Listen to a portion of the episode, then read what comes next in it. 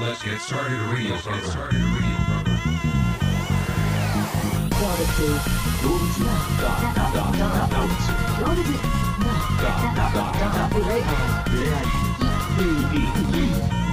Doors 2020年12月29日火曜日でございます。うん。えー、この番組は今まで誰もやったことのない、誰も思いつかなかった企画、今日は何の日というのをやっておりますよ。はーい、もう来ましたね。もうみんな思いつきまくりだと思うんですけどね。はい、12月29日、今日は何の日でしょうか。はい、えー、本日は清水トンネル貫通記念日でございます。1929年のこの日、上越線の土樽土合間うん。の清水トンネルが開通した全長9704メートルの当時日本最長のトンネルで7年の歳月と延べ240万人の工事動員を費やして完成したんですってえー、めっちゃトンネルって時間かかるんだね。ねえしかも当時はほら機械もそこまで発達してなかったんじゃないあー、そっかそっか。いわゆるほらなんかピッケルでやってたみたいなあー、ピッケルと、そんな時代じゃない軍手で、素手でこそうそうそうう、まあ書さきすが出にし素て。手とかはないだろうけどさ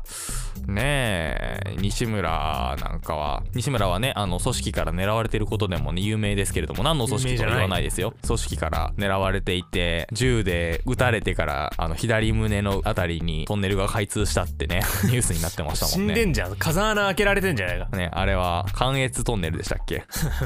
そんなことないでね、名称がつい俺て。俺のこう体を日本列島が貫いてるじゃんそれはもう元そう々そうそうそうそう。西村んででかいもんね。想像するよりね、西村くんって意外とでかいんですよ、本当に。あそんなことの、どう想像してんだよみんなまず オーストラリアと同じぐらいでかいんですよ。めちゃめちゃでかい、大体ね大体でかい。うん。それぐらいの大きさだから。まあ、でもロシアに比べたら全然ね。まあまあまあまあロシアよりでっかいもんなんて大体存在しないですからねうん。ほぼほ ぼこの世、この世の中にロシアより大きいものは存在しな いと。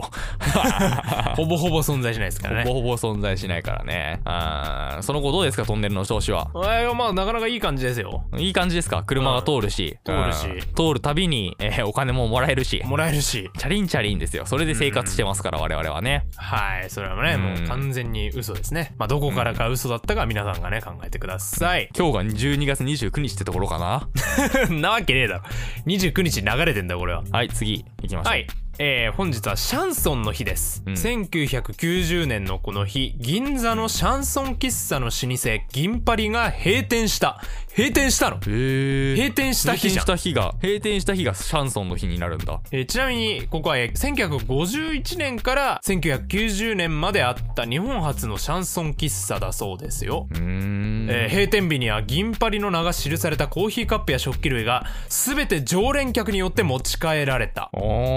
そうなんだ。えーあ跡地にまだ石碑立ってんだねええうんで、そこの石碑が西村の住んでるところだと。そんなことはないけどね普通石碑には住まないから石碑パカって開けると、西村の部屋がこう そこに存在している と。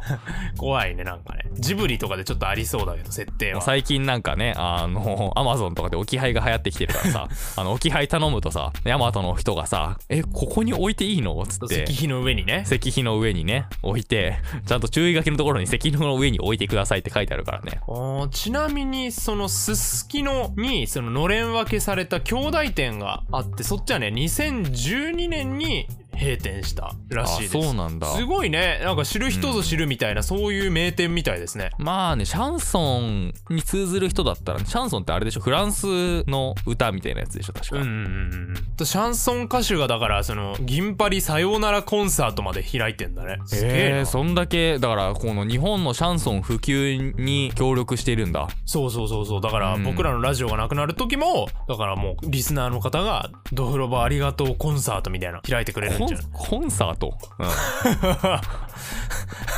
い開いてくれないコンかサート。 うんね、シャンソン。ね、我々もね、そんな、えー銀パリさんから影響を受けたシャンソン歌手ですので、らはい歌手じゃないですけどね、新春シャンソン賞、新春シャンソン賞、早口言葉、新はい春シャンソンあ賞。りますけどね新春シャンソン賞ありますけどねもうすげえな、言えるんだ。言えるよさすがだねまあまあさすがロシア 一の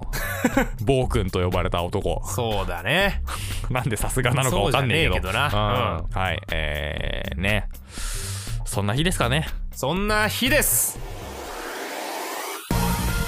ツイッターはアットマークドフロバアルファベット小文字で「ハッシュタグドフロバ」をつけてどしどしツイートしてくれよな動物大集合の「フ」恋愛広場でドフロバです時計の風呂場じゃないんだ